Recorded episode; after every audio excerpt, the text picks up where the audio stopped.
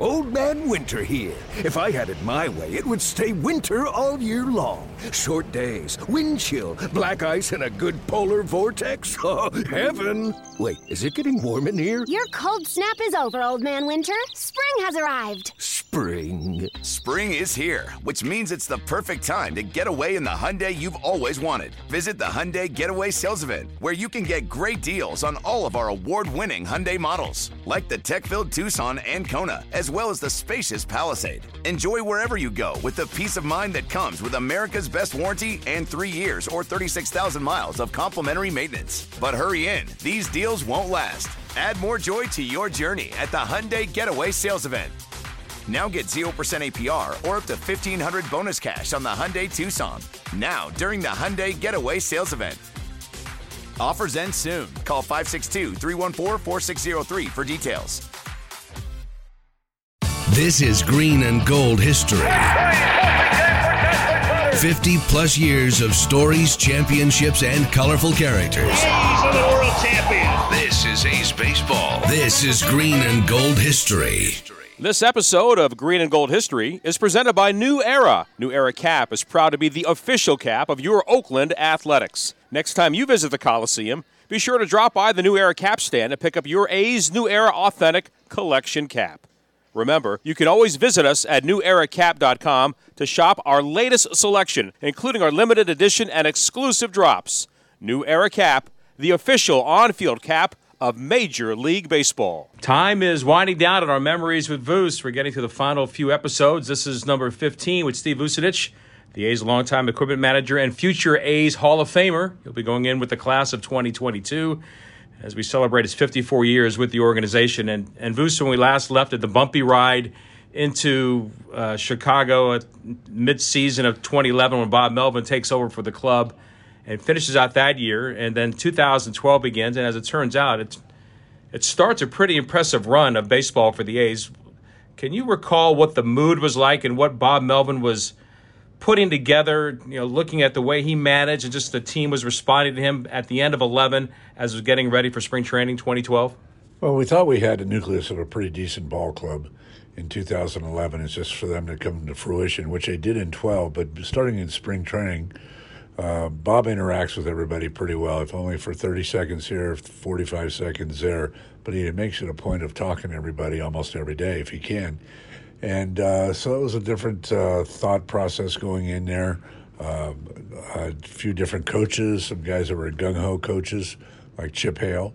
And uh, so it, it, it, was a change from the year before in spring training, a couple years before. I no disrespect to that to that uh, group of coaches and manager, but uh, Bob brought a different look, and players were happy about it when you think about the A's and all the conversation over the years, going back to even to Charlie Finley about not keeping star players and trading them away, and it started, you know, almost with the inception when the team got here in 1968, and suddenly it's spring training 2012, and a lot of conversation about this Cuban star, this YouTube star, if you will, with his workouts that everybody saw on the internet by the name of Yoenis Cespedes.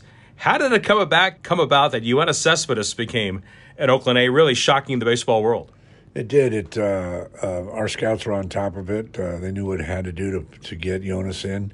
It was funny. I was talking to some other equipment manager at the time on the phone, and this is from Arizona, but before spring training, and they said, "Hey, you get to just sign some Cuban outfielder to a big contract, four years." And thirty-two million dollars, and I said, "No, it couldn't be us. We're not spending that much money for somebody that's unproven." Yoenis comes into camp, looking pretty good, an awesome body, and uh, his first day, they didn't know if they were going to start him in AAA or whatever. Uh, but uh, we went to Japan. He had a home run there, and, uh, and he um, solidified the outfield. And he's a pretty good hitter, uh, good power, and one of the best arms in baseball. How much do you think the Japan trip for the A's, and it was the second time they had done it, they did it in 08, uh, playing with the Boston Red Sox. This time it was against Seattle. The bonding of that, of, of that experience the long flights there and back and spending all the time together with families, uh, kind of mid spring training, a different time to start the season. But how do you think that helped maybe lay the foundation for that year? Well, it had to help. Uh, we go over there and it's the end of spring training. We play a couple exhibition games against two different Japanese teams. Then we open up with the two games in Seattle. Then we come back and we take a day and a half, two days off. uh, because of the crossing the international time zone, and your bodies are giving it up. And we had a couple more exhibition games with the Giants, so we had a time to reflect. I'll never forget as a kid, about 64, 65, the Giants took a trip to Japan and played over there, and they never recovered. They got off to a bad start.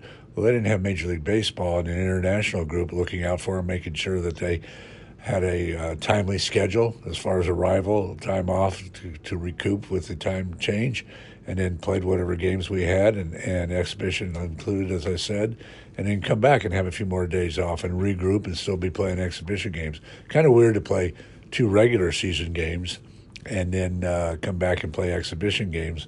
My mantra in all of the first three trips, of which we screwed it up on the third one, was you don't want to go in 0 and 2 over there because you'll be. St- looking at the bottom of the standings for about a week before everybody else starts the season. Mm-hmm. So uh, that did happen. We split the first two times over there, but I think it's a good trip, a good bonding trip uh, for guys maybe not knowing each other that well, new players in the club. How much do you think Yoenis? How long did it take him to kind of integrate himself with this club? A guy from Cuba, he was certainly a superstar in his own right. Uh, in the Cuban leagues, uh, but coming over here, an unknown, but like you mentioned, a tremendous physical prospect with great physical tools, but just the the day to day banter of what makes the Oakland clubhouse so special. How did he mix in? You know what? The best thing they did, they brought in Ariel Prieto, one of our former pitchers uh, from Cuba, who had been working in our minor league system, helping especially the Latin players. But they brought him in as not so much a mentor, but also a uh, an interpreter and to help them adjust to things, help them adjust to America, to restaurants, to food, to menus, to uh, how to t- talk to people, treat people. And Yoenis always had a smile on his face, and and uh, so I think that kind of helped him ingratiate himself to other teammates. But uh, Ariel was a calming influence.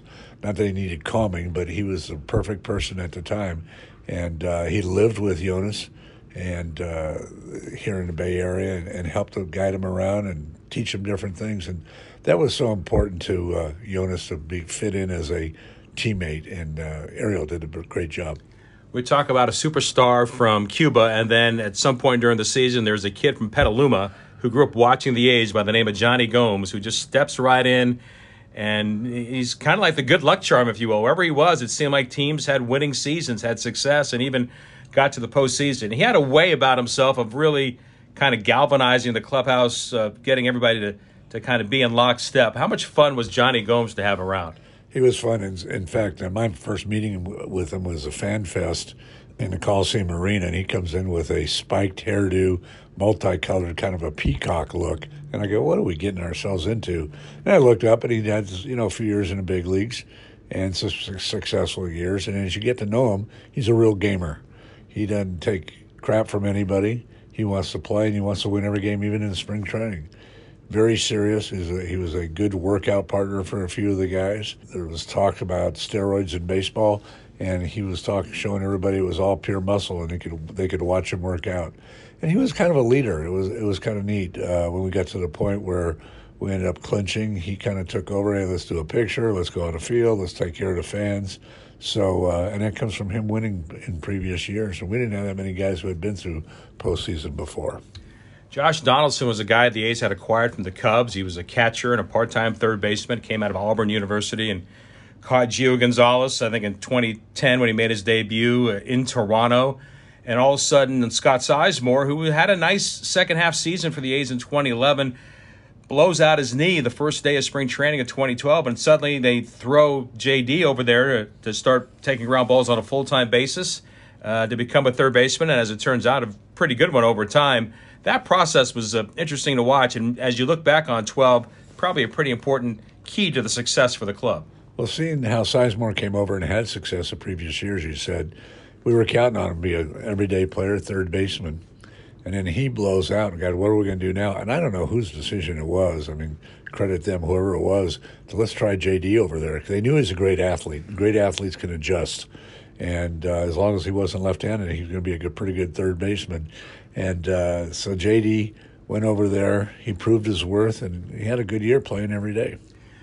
You know, all the years of great pitching for the Athletics, you think back to the 70s with Catfish and, and Vida and Blue Moon and Kenny Holtzman, and then moving into the big three that we've talked about with Hudson Mulder and Zito. And then there was uh, Danny Haren and Rich Harden and others. And then suddenly there was this group of arms. Uh, you know, Brett Anderson, Vin Mazzaro, and Trevor Cahill were going to be like the next group. Vin got a little taste with the A's, moved on to other clubs. Uh, Trevor bounced around and had a lot of success early with the A's, signed a big contract and moved on. And Brett Anderson kept on coming back and doing things. Didn't quite have the same collection, but suddenly 2012, you know, with Cahill gone, Anderson's still around guy named Jarrod Parker, who the A's got from Arizona, and a kid named A.J. Griffin, who we didn't know a whole lot about, just kind of stepped in and really got some big wins for the A's, had some big starts during that season. What do you call, recall about that collection of pitchers uh, for a franchise that is known for great pitching? Well, like Tom Hanks said, it's like a box of chocolates. You never know what you're going to get. So uh, we didn't know what to expect out of him. We knew some guys had some great talent. AJ was phenomenal down the stretch. Uh, Mazzaro stepped in and had some good games, but uh, Brett Anderson stepped up too. Uh, the, this, I won't say the surprise because I was told by the Arizona people when I saw him during the winter that um, Jarrod Parker was going to be a good pitcher, and he'd already had one Tommy John surgery, and but he was healthy and he pitched uh, well for us.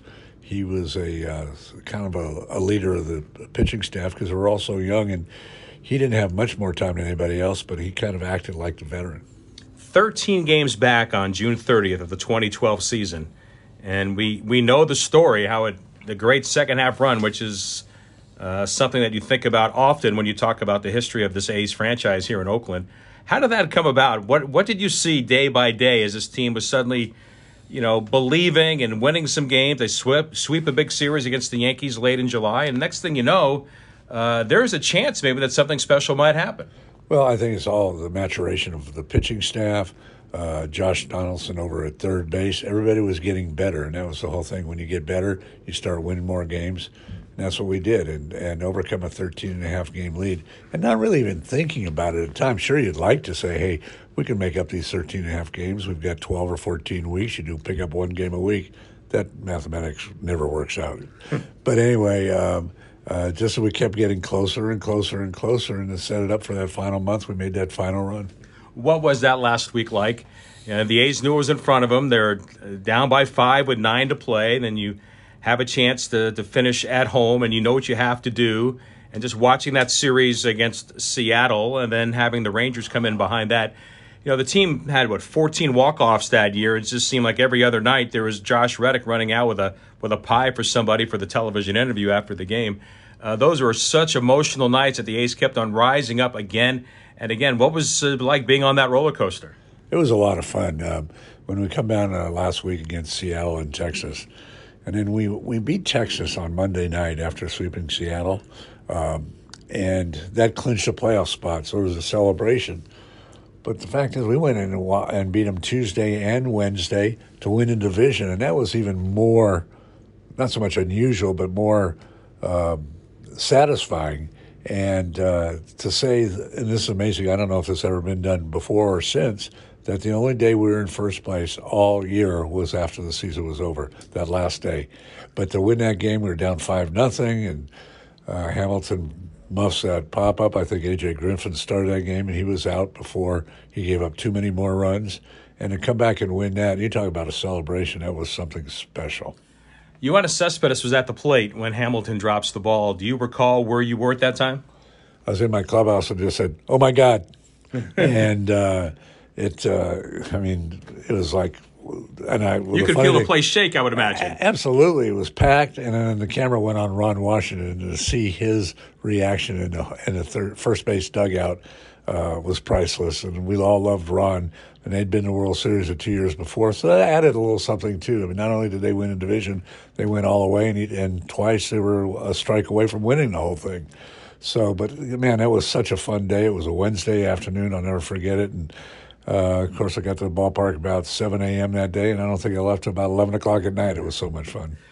And then you get the series against the Detroit Tigers. The A's had the better record, and you have the home field advantage, except it starts with two in Detroit, and then, if necessary, the three home field advantage games were going to be here at the Coliseum. Uh, the A's lost the first two, then came home and uh, made it a series, uh, quite a five-game uh, series against the Tigers. Yeah, that was that was the year I think they flipped it. It should have been two two one, but uh, uh, that was a fun series. uh, the Tigers had more veterans than us, and they had a little bit better pitching, and, and it proved that they went on and beat us. But uh, some of those games were classic in that series. Especially game four, with the A's scoring three runs in the bottom of the ninth, and Coco drives in the run, bringing Seth Smith home. There was this constant understanding inside this A's clubhouse. You know, another a another walk off, and b just it was never over until we decided it was going to be over. Meaning inside the A's clubhouse, it seemed like it was the perfect script until you had to face Justin Verlander in that last day. That's true. I'll, I'll never forget though. Hap- happening is to be out in the hallway by the elevator to meet somebody that was coming down, and the game had j- just ended, and I saw the Detroit clubhouse people having to throw out all the plastic, p- pull the champagne out the back hallway, and had to strip the clubhouse clear because they were expecting a big celebration. Why wouldn't you? Had a three-run lead going in the bottom of the ninth, but it was a pretty good comeback by us, and and Coco's big hit, Vogt's hit. Uh, Donaldson had a big hit. Um, that was a special comeback game right there.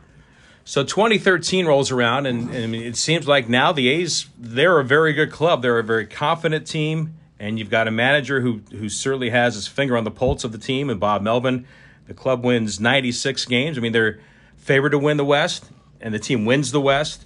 And during the course of that season, some things happened. One of the things for me that was at the top of the list was this this uh, baby-faced young right-hander who was a former top pick of the A's named Sonny Gray, who makes his debut in Pittsburgh. I remember when the A's were at PNC Park, and one of those nights it seemed like Armageddon with the with the clouds and the weather, and he comes in relief. And uh, this kid really felt like you know he belonged. He had a you know some difficulties in childhood, losing his dad and things of that nature, but man, he was quite a quite a competitor, wasn't he? Well, when you have a when you're a number one draft choice, you're always on the radar. So people are paying more special attention to a kid like that. He did come up then uh, in Pittsburgh. I remember that. I think that game ended about 1.30, 2 o'clock in the morning. and we had to fly west. He uh, pitched well. Um, there was always a, a, thing about a short pitcher doesn't perform well, and that's a kind of a misconception in baseball. And he proved it. He pitched well for us and uh, had some key games over his career with us. You touched on the Stephen Vogt who joined the club. I think it was in 2013. Here's a guy that spent, you know, he's 25 years old, wearing no batting gloves and A ball in the Rays organization. He was old for his big league career in the little bit of time he had gotten with Tampa Bay.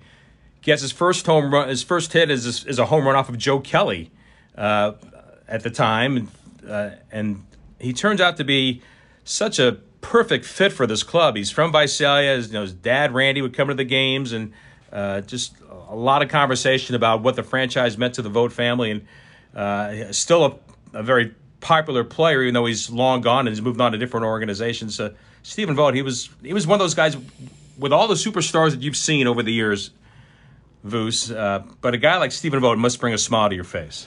It does because I'll never forget we acquired him right at the end of spring training. And I was told he's just going to be back up at AAA, but he's a great guy and he wins the talent contest and he's a funny guy. And but you'll never see him in the big leagues. I was told. Well, two All Star games five years later, uh, Stephen Vogt's kind of cut out his own niche as a very good player, more than a role player, everyday catcher.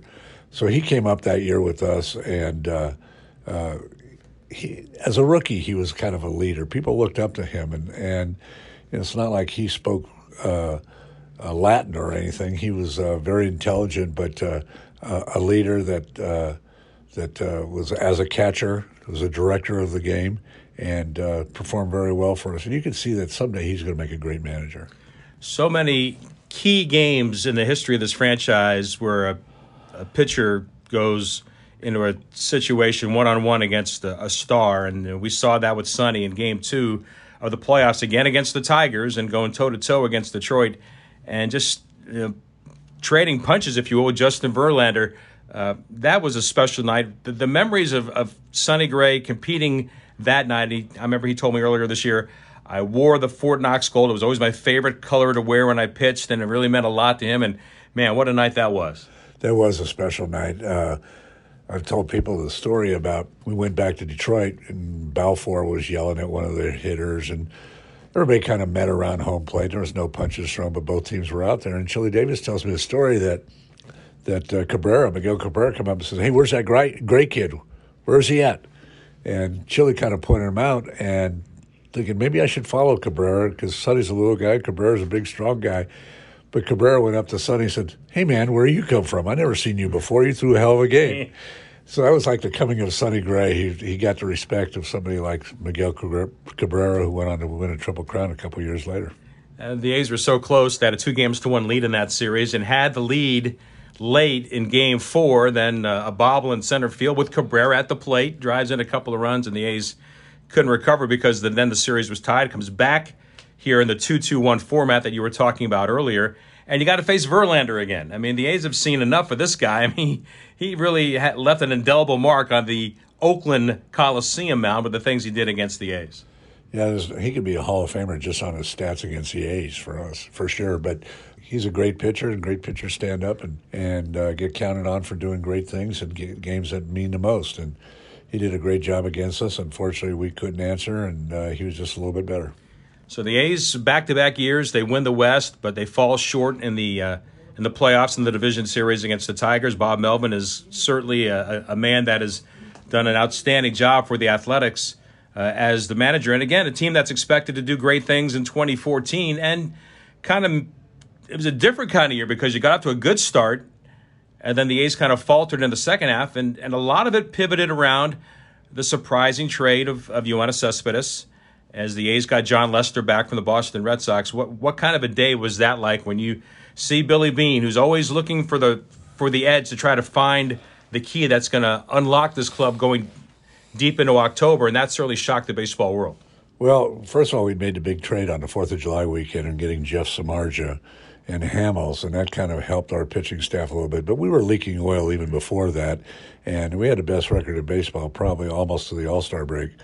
But we make the trade and give up a Cespedes. You had to get, give up somebody to get somebody, and Lester had a tremendous postseason record at the time.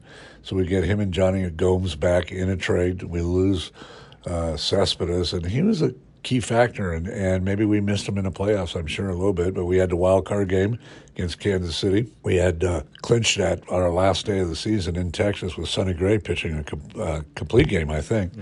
And uh, so that was important, another feather in the cap for Sonny. So now we go into Kansas City, got a day off, work out, and then uh, we've got the wild card game, and we're feeling pretty confident because of Lester's record in uh, postseason. He has had a good uh, career against Kansas City, and and uh, they kind of ran on us. We had some injuries during the game.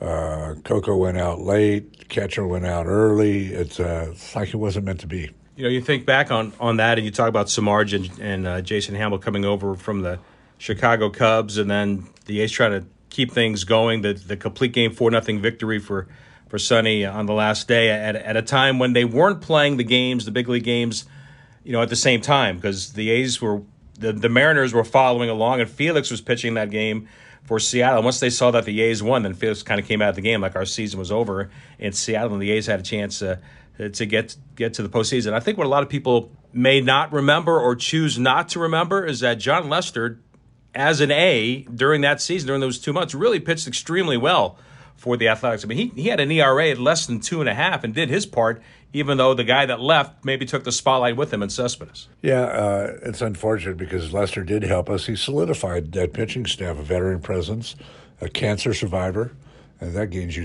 some respect, but led the way uh, for the last two months of the season. We felt real confident in the playoffs, but uh, he had a great season for us. We knew he was going to be a free agent. We knew we were probably weren't going to re-sign him, but uh, we counted on him for – the uh, last two months, and it was a tough trade to lose Cespedes, who was still under contract for one more year, uh, in a trade for Lester, but we needed him at that time. Four run lead with what four or five outs to get in Kansas City, and Lester still pitching, and then the the seven stolen bases for the Royals, and they come back and they win the game in twelve against the A's. You've seen a lot of devastating losses in the postseason, Voos, and especially games like this one, which meant the end of the season. I mean, Eckersley is one thing with the home run to the Gibson. That was game one of the World Series. There's still time to recover.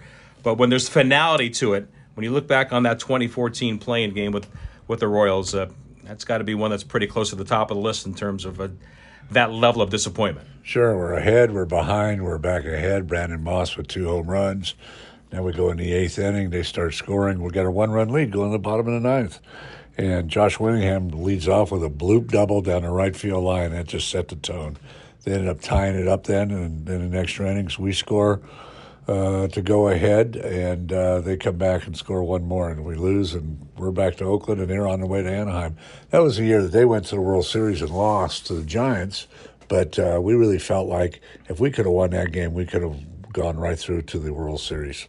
So as we wrap up this episode, Voos, I wonder what your thoughts were about where the franchise was at that point, seeing everything that you had seen, all the glory of the early 70s and, and fighting to get back to the postseason in the late 80s and early 90s, and then seeing a little bit of a rebirth in the early 2000s, but the frustration of not advancing in the postseason. Where do you think the club was at that point, and what did it mean that Bob Melvin was at the helm for the team? Well, we knew uh, even if there was a little rebuild, trade some of the veterans and, and go a little bit younger, that Bob was the right guy to lead it for us. He was he signed on to do whatever uh, position the age uh, personnel were in.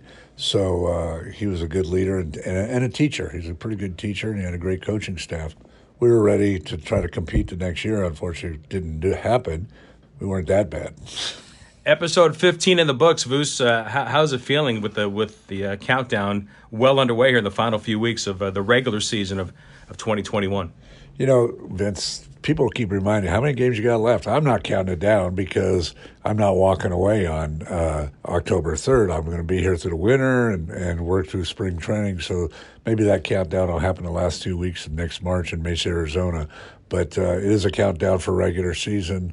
Hopefully, we can get uh, our hats on and, and play well the next uh, three weeks and, and make a run for the playoffs. We need to. Uh, it's been discouraging the last couple three weeks, but those things happen. We just picked the wrong time to be real ice cold. Always appreciate the insight and the stories. Thank you, Voos. My pleasure. Memories with Voos with Steve Vucinich. Uh, we have it for you every Thursday on A's Total Access on A's Cast, and as always, the entire interview at athletics.com slash A's Cast. This has been a presentation of the Oakland Athletics.